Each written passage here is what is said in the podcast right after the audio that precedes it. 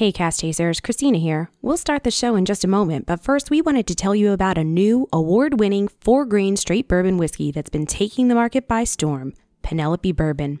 Penelope's balanced yet flavorful taste profile comes from a unique blend of three bourbon mash bills. Currently available in three expressions four grain, barrel strength, and toasted, Penelope is remarkably smooth and flavorful. So whether you're sipping neat or using it in your favorite cocktail, Penelope is perfect for you. Penelope Bourbon is available in select markets as well as online at penelopebourbon.com. This is Max Lentz from the Baltimore Spirits Company. Pour a dram and settle in. This is the Cask Chasers Podcast.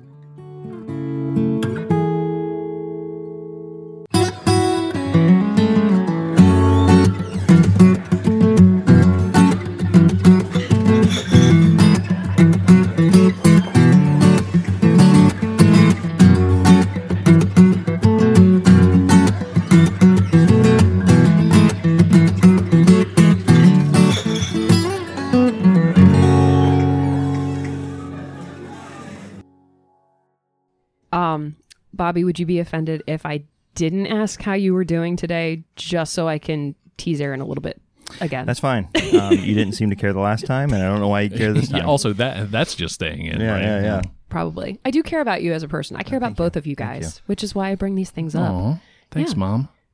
Hey, anytime. Are you picking on Aaron? Yeah. Oh, then He's like, "Can we feel get free. to- yeah. Yeah. So not too long ago, we talked about your Crocs. Yeah. Okay. was But, you know, fun. we're supportive friends, so we'll let you make your life decisions. Yeah, Um, Wearing them again, by the way. I am. Yeah. Yeah, Visual. I, they're they're stuck to my feet. yeah. Did you glue them on? I do. Safe. He did the old earlier when we moved a table. He was like, "Let me put these puppies in four wheel drive," and he put the back band on. Wait, Yeah. I didn't ask you that last time. Do you have the band around the back of your heel, or are they like arched over? Right, right now foot. they're over the they're over the front of the foot because I'm, I'm relaxed. I'm not moving tables right now. Yeah, if I was moving good. tables, over the back of the heel, you got to do good. it. You got to do it. Same when you're in an amusement park, when you're in a roller coaster where your legs hang, you have to have it over the heel. Ah, that makes sense. They say that before you. They're like, "Ladies they and do. gentlemen, That's why I brought put- it up. They're like, dude, uh, over your- the. if you're And wearing Crocs Crocs. wearers. if you're wearing flip flops, you are going to lose them. Also, Yeah. please get off our roller coaster and exit the park. sir, sir, someone's dad. Can you please get off? Someone's dad. Oh, Is that that's what you're picking on him about? Um, it's just it's so not, juicy. but she. It really, it's so much. So we were fun. mean for no reason. Our guest, no our guest reason. is in the background We need to be introduced, and he's like, "This is the meanest show I've ever been on." Yeah, exactly. What They, happens when they start well, talking to they me? abused the co-host for half an hour. Now, the other thing, and this is going to be much later after our Crocs point two or 2.0 discussion. Um, I realized from when we were talking, I guess it was last week, Mm-hmm. that you only recently got into what we do in the shadows. Yeah. Yeah, the, And I'm the, a little- television, The the show specifically. Yeah, so Yeah. the, the the television show specifically.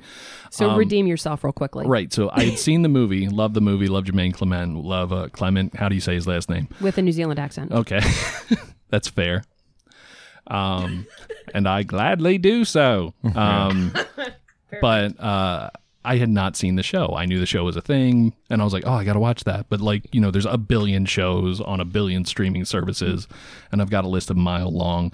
And then, uh, were you and I talking about it, Bobby, or some somebody? I Brought try it not to talk to you. Okay, well, that's fair. No, we were. I, we're No, we all. were- you're all. We only talk to each other. No one else. that's will. true. Um, Um, I but- couldn't believe you hadn't seen it. Yeah, so Bobby was like, "You haven't seen show. this?" And I'm like, "Oh yeah, I haven't. I want. I wonder if it's streaming on anything. Oh, it's on Hulu. I've got Hulu."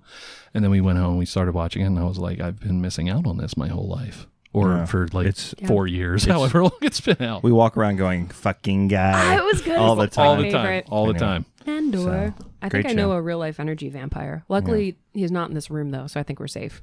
That's NPR. Unless, That's an NPR. sorry, I got my, my radio shows mixed up. Speaking of, it, But yeah, Energy so I watch it. I guest watch it today- now. I watch it now, and I like it. Speaking of whiskey, Yeah, and, and that we've given plenty of ammo for our guest to just, Yeah, right. you know, keep picking on Aaron. Really, mm.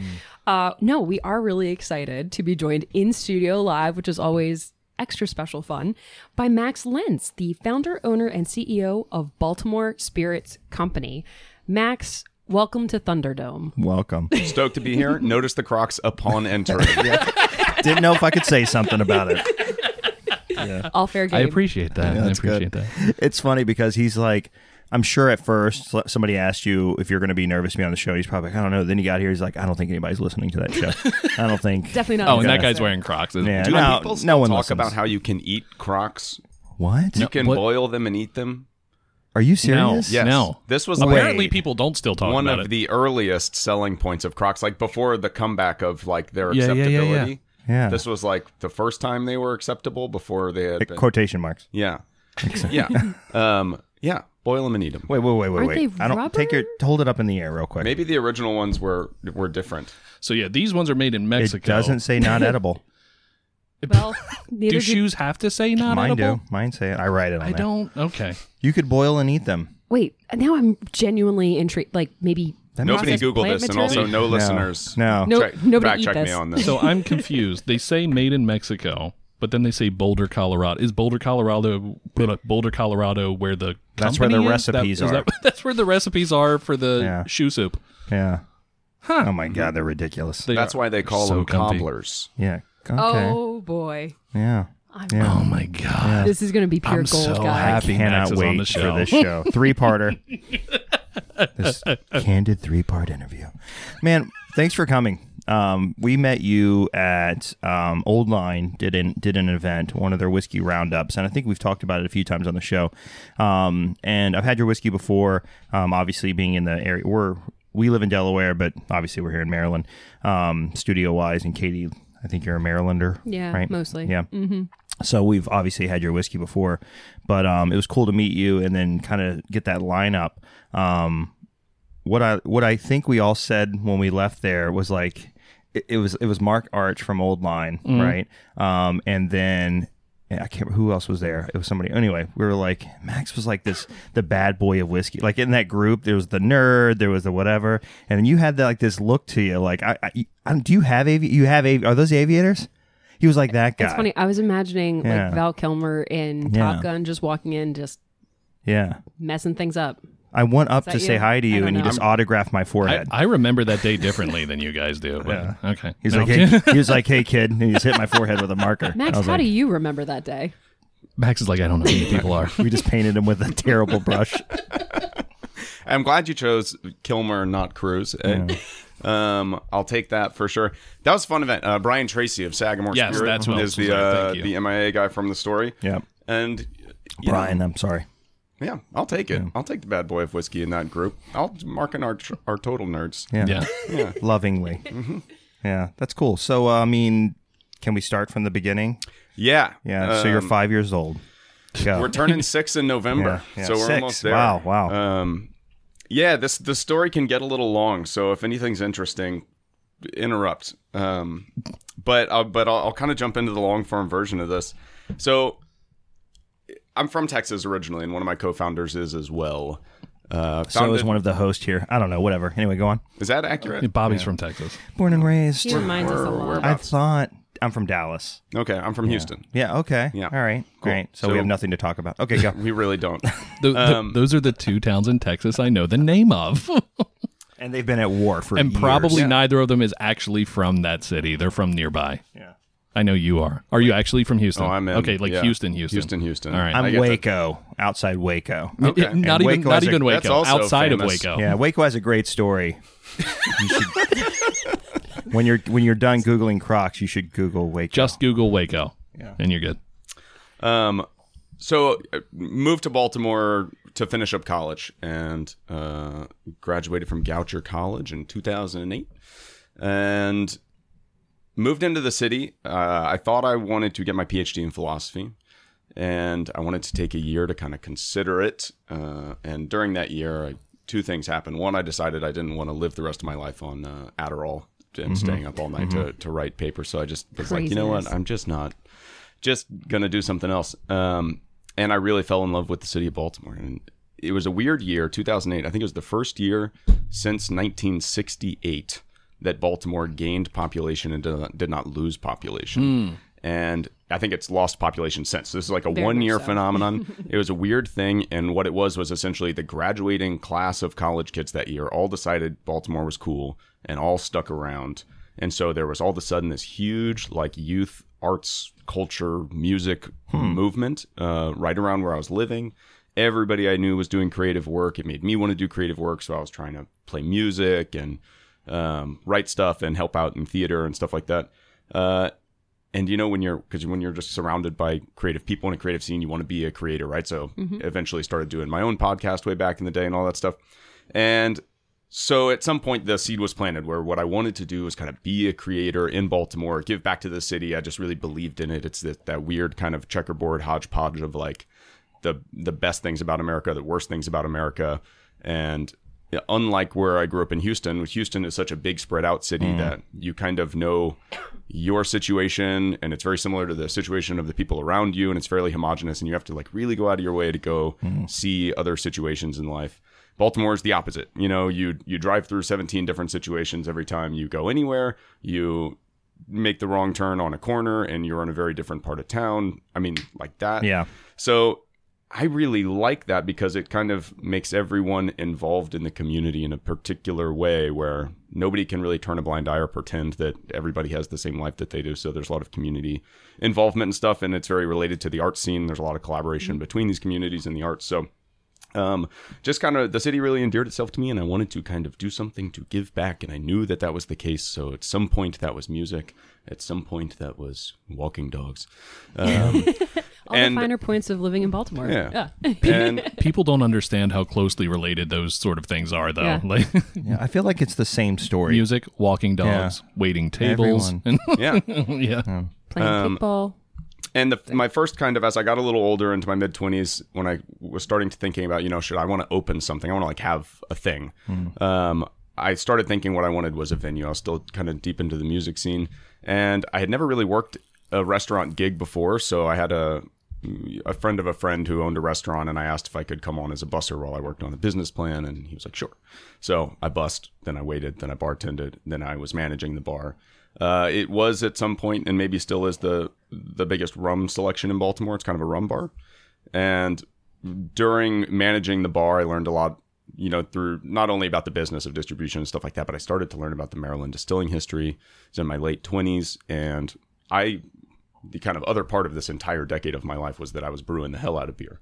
Um, one of my my two co-founders, uh, Ian, who I grew up with in Texas, was the first guy I brewed a beer with when we were uh, 19 or something, like in between college semesters back home. And the second guy I brewed a beer with, who I lived with and then brewed beer for a couple of years with, and then he became a professional brewer, is my other co-founder, Eli. So the first kind of by happenstance, the the two people I brewed with first ended up being my co-founders of this company. That's super cool. Um, so at some point, my venue idea kind of morphed along with the nudges from Ian and Eli into this idea of bringing a distillery back to Baltimore. And this was in maybe we were maybe we had a whisper about it in 2012, but really 2013 is when it when we kind of thought that this was a thing. And there were zero distilleries in the state at the time. I believe there are now 26 working distilleries. When we opened in 2015, I think we were the third or fourth place with a working still. We may have been the sixth distillery open, but there's a lot of source stuff and Right, right. rebottled vodka and stuff like that. Um, so we were tip of the iceberg. First ones in Baltimore. It's actually not true. We were the second ones in Baltimore, and the first guys are still around. They're just uh, a very small kind of farmers market still operation. Haida, I want to talk to you about whiskey, Please talk to me about whiskey. but not just any whiskey. I want to talk to you about single malt Welsh whiskey, Mm, but not just any distillery. I'm talking about Penderyn Distillery. okay. And they don't have just any team to make their whiskey, Mm. they have an all female distilling and blending team, I like what I'm hearing. right? Laura, Bethan, and Aista, three women in charge of producing that whiskey. That is wholly unique within the whiskey industry, at least in the UK. That sounds pretty rad. It's pretty rad.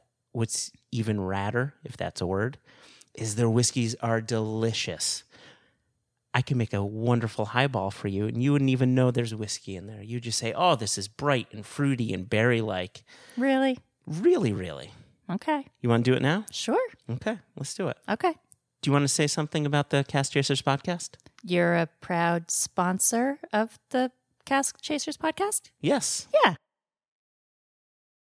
Um, yeah, and so we so we started working on this business plan in 2013, and we did not have a model distillery to to go kind of visit and say, oh, this is how you make a distillery work in a small room, and this is how you do efficient stuff, and all this. Now, the original business plan had some like small barrel aging, and we were like, this was at the where people hadn't kind of the the kind of rhetoric around small barrels hadn't developed to where it is now yet. There was this excitement idea. Mm-hmm. I feel that like it's a thing now that more yeah, and more people, yeah. understand Mhm. what Yeah. that means.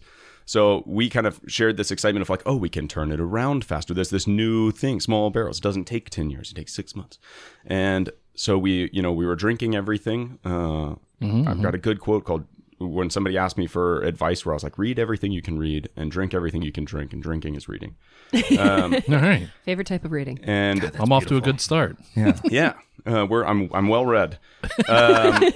The somebody's IQ like- of this room just I can't up. wait for somebody to ask me, um, "Do you read?" And I'm like, "I sure do. You want me to pour you a glass?" Of- And they're like, of- "What?" I'm of like, book. "I heard a quote one time."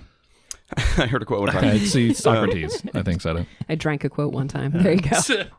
Yeah, in the in the immortal words of Socrates, I drank what? Yeah, yeah.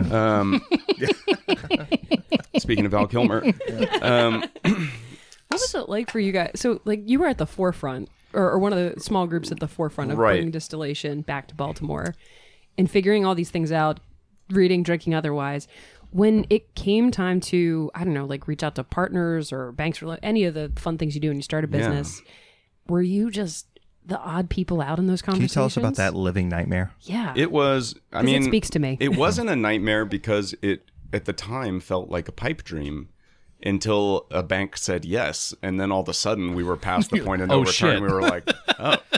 Um, it all You're kinda packing felt up. like All a right, joke. I understand why you said no. We So it was said kind yes. of just it was kind of just this like passion project. I mean, obviously everyone's going to say it's a passion project. What I mean by that is that I didn't think it was going to happen. The reason that we developed a 200 page business plan was mostly like a fun thought exercise of mm-hmm. if we wanted to open a distillery to try and make what we think are the best spirits in the world. And at this point we realized, you know, we realized at some point during our reading that we had never read a whiskey that was aged in a small barrel that we really enjoyed that hmm. spoke to us. So we were like, you know what? I'm not sure that can be done the way we want to do it. Like, I don't think we can make the spirit we want to make and do that. So we committed to a stupider way to do things by only Yeah, yeah. using full size barrels. And we committed to not releasing white whiskey because while people asked us for it a lot, it's more of a novelty and kind of a window than it is a like a finished product good that you want to be proud of. So we didn't do any of that. Um, and we also have no column. We have no hybrid still. We had a, a still hand hammered by a guy who makes motor, motorcycle parts in Washington. So Um, remember, stop. Hold on, real quick. that you can't. Okay, I said rock star earlier. Yeah. Right. Remember, Yeah. I was like the bad boy. Yeah. And everybody's like, all right, all right, I guess. And he kind of laughed it off. You can't mo- motorcycle guy beat your still in by the- hand. You know what I mean? By hand. Yeah. Whatever. Okay. And, he sent a, the, the original drawing of the still that he sent us is tattooed on my leg. That's Stop it. well, there you go. Large. That's why I said the things I said. I wasn't Yeah. like, you know what I mean? I he was wearing a full suit of armor too, which that's a whole nother super trendy. Don't tell him about yeah, the suit. come on. Yeah. Um, Wielding a battle axe. So the business plan is based on this stupid idea. What we ended up doing is building essentially like writing down essentially opening a small scotch distillery in Baltimore. It oh. really old school. I mean, it is how the original Maryland Rise would have been made. They were all Scottish and Irish settlers and you know, they were doing it. It was like a farmhouse rye. They were making it for themselves, and they would have been doing it on pot stills with kind of ancestral style distilling, and and that's really the the distillery we built. So we still have no column. Our are still we we kind of modeled it uh, after the Lagavulin still. So we like looked at a bunch of still shapes. We understand the you know the difference in heights and rectif- rectification bubbles and things like that and how things. And we decided that we just wanted to go really hard into like uh, character. So a very short, very fat still. So really low rectification. We have to run it intensely slowly. And since this guy, this was like the fourth still he ever built and the biggest one he ever built before retiring from still building, I think. Um, you know, he drew up a shape and we were like, eh, we, you know, take the, the bubble out. We want it to be kind of like Hershey Kiss without the rectification. And so sent, sent the new drawing and we were like, great. And no math was involved except for like measuring, you know, but no like uh, equations of how much we need to put in and how high what proof it should be. None of the like professional Like stuff. the ceiling is 12 feet. We can go Um, Yeah. 11 and a half feet called a ish. So It was so this is, something like that. super old school. Can I- Super Like- old school. Like let's make a thing this big. for our new listeners, you know, because we have a lot of people that are entering the world of whiskey and they jump into these conversations. I just want them this. You're thinking about the shape of the still and everything else. There's a lot of flavor that the still itself chemically produces on how the dis- distillate works its way up the neck or how the distillate moves and cooks inside the still itself. Copper still versus um, we've done episodes on column stills and things like that. So go back and listen to those. But the the nuance to a still is flavor and Scotch whiskey kind of in my opinion. Well, there are a lot that use column stills now and things like that. But those copper stills are old school, you know, pot stills um, really do, in my opinion, add a, a, a, a level that you can't get from a manufactured, Yeah. you know, column still or something like that, right? Yeah, the way so the way I I mean I don't like to uh, to say there's a right and a wrong in terms of column versus pot, but they make very different products. So a column still, you essentially isolate a flavor and you pull that flavor off the entire time. In a pot still, you move through a long period of time at which every different moment is a different flavor, one of which on a column still you would isolate and pull. Whereas the aggregate that you get off a pot still is going to be an aggregate of all these different flavor profiles in one thing. So they are more complex in that sense. Maybe they're less focused, would be what a column distiller who's passionate about might say. Um, but very, very different. And, and the spirits that tend to speak to us were pot distilled spirits. So that's the direction we went. And the one we built is, uh, when I say it's slow, I think Glengoyne claims to be the slowest Scotch distillery. And we took their, their kind of measurement for for that fact and adjusted for size. And I think we distill four times slower Oh, wow. than they do. I mean, how it is how a slow trickle. is that? Uh, the, the Well- trickle. There you go. um, so I can tell you because we distilled into five gallon buckets for the first two years of our uh, thing, and then so we'd have it was called we we lovingly refer to it as the bucket system, where every thirty minutes you would essentially fill a five gallon bucket, and you'd have to like close the parrot real quick, slide the bucket out, slide a new bucket, and Yeah. then open it again, and you'd do that for about fourteen hours for a whiskey run. Um, so about five gallons every thirty minutes. Okay. we, we do target about ten gallons. A But you get a the spirit richer, still you get a richer product. it's it's phenomenal. Yeah. Yeah. I mean, even coming off, you can tell kind of how gorgeous of a spirit it is, Not and the to- mouth feels great. Not to nerd out too much, but is there a big difference between when the when the you know the head stop and the and the and the body come that kind of the heart comes alive and So because ours is so low rectification, Hmm. um, there's a big bleed.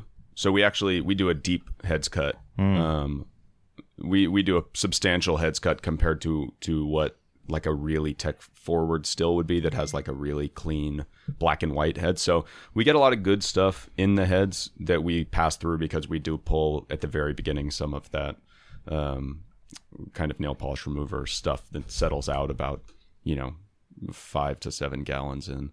Um, you we could leave the whole thing in, and some people would notice, and the product wouldn't be as good, but it would still be palatable because there's so much good stuff right at the top of our thing because Yeah. of its you know its bleed, so to speak.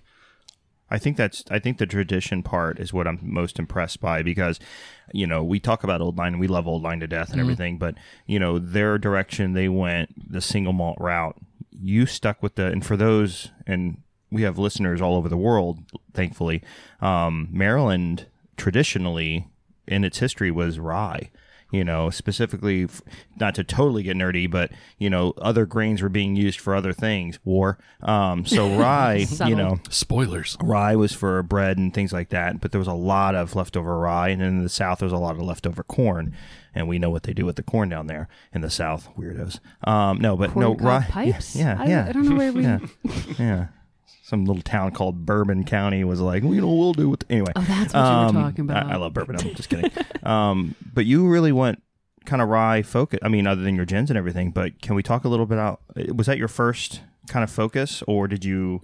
Yeah, the original name of the company was the Baltimore Whiskey Company. So it was by in, in its inception and in the business plan fo- a rye focused uh, distillery. And pot distilled rye is almost an extinct breed Right. at this point. But even like before, um, you know, before the rum embargo that kind of led to rye's popularity in the U.S., when it was really just the Irish and the Scottish drinking it, I'm not even sure there, that corn would have been involved because they were able to use the rye because it was essentially the winter cover crop, good to just you know get nitrogen back in the ground Hardy, and stuff. rough, yeah. Um, it could survive. It it made growing other stuff easier, so it was a throwaway grain. So that's what they just had rye as a trash product that they knew how to. Um, they were probably malting the rye as opposed to having access to barley, which would not have been Yeah. unsellable um, like rye. So they were probably doing something more akin to 100% rye, but on a pot still. So it wouldn't have been that kind of dry, spicy Pennsylvania rye. Uh, it would have been, you know, something kind of malty and sweet with some of that rye spice in there that you're still going to pull at some point during your pot distill run, but complemented by this other. Um, We don't have any in front of us, unfortunately, but y I, I I'm a big fan of um of the the rye we got at the um I bought that and then I bought one later on. I, we always this joke Aaron and I have that we're not rye people, Eh, but we, do. are. We are. Yeah. There was one rye we didn't like, and then for there Yeah, at the there were very like- early days, and we were like, we don't like rye. We had like three We're three ryes, guys. and we were like, ew, and yuck, every gross. rye since then, I've been these. We actually blended partner with Reservoir and made our you know blended our own whiskey, a high rye. It was a Um, rye. It was yeah. a rye. It wasn't a high rye. It was a rye. Well, it's Yeah. a rye whiskey, yeah, Yeah. but a high rye rye whiskey. Heavy, heavy Yeah. rye. Rye. Yeah. Um, um, rye. rye. Um, rye. I'm glad one of you did catcher that. in the rye. Um, R Y E, not W R Y. But anyway, so what I like about yours is it doesn't. It has the rye notes that you you know the spiciness and all of that, but it's so rounded. It's so, and we've talked about the word balanced, and I don't like. I'm not. I'm using the word balanced as distillers use the word balance, meaning it's leveled. It's it's it plays well. It, it it's continuous. It makes sense. yeah, because the word balance sounds boring. Yeah, but there's depth to the word Yeah. balance. It has all those elements. And when we first drank it for the first time at um at the at the w- w- roundup, both of us looked at each other and we're like, "This is this is what a rye supposed to taste like." Mm-hmm. Um, I assume that's your that's that process. That's the still part you're You- talking you- about. That's and you want a barrel rye choice. people like Yeah. is what I think you're going for. Um, no, we wanted to go for something um, good. Was kind of uh, you know something we focus on instead of bad. Go Uh, on. Yeah. Wait, now we're some- into the Somebody write this down. Um, That that that was the business plan. Good, not bad. Fifteen thousand Yeah. yeah, the business plan, man. We're we're not good business people. I'll tell you that much. Uh, nobody Well, in their in the right whiskey mind industry. I would, did like that would quote. do It was, it was expert in good taste and bad business decisions. Yeah. That spoke to me. That's a that's a good definition for the company. All right, Chasers, we're just going to pause there for this week, but don't worry, we're going to continue this conversation again next week on the Cask Chasers podcast. And in the meantime, make sure you follow us on Facebook, Instagram, and Twitter at Cask Chasers. You can also join our Facebook group. And don't forget to check out our website, which is caskchasers.org, for show notes, Cask Chasers swag, and much more. And until next time, remember, it's not about finding the perfect dram, it's all in the chase. Mm-hmm.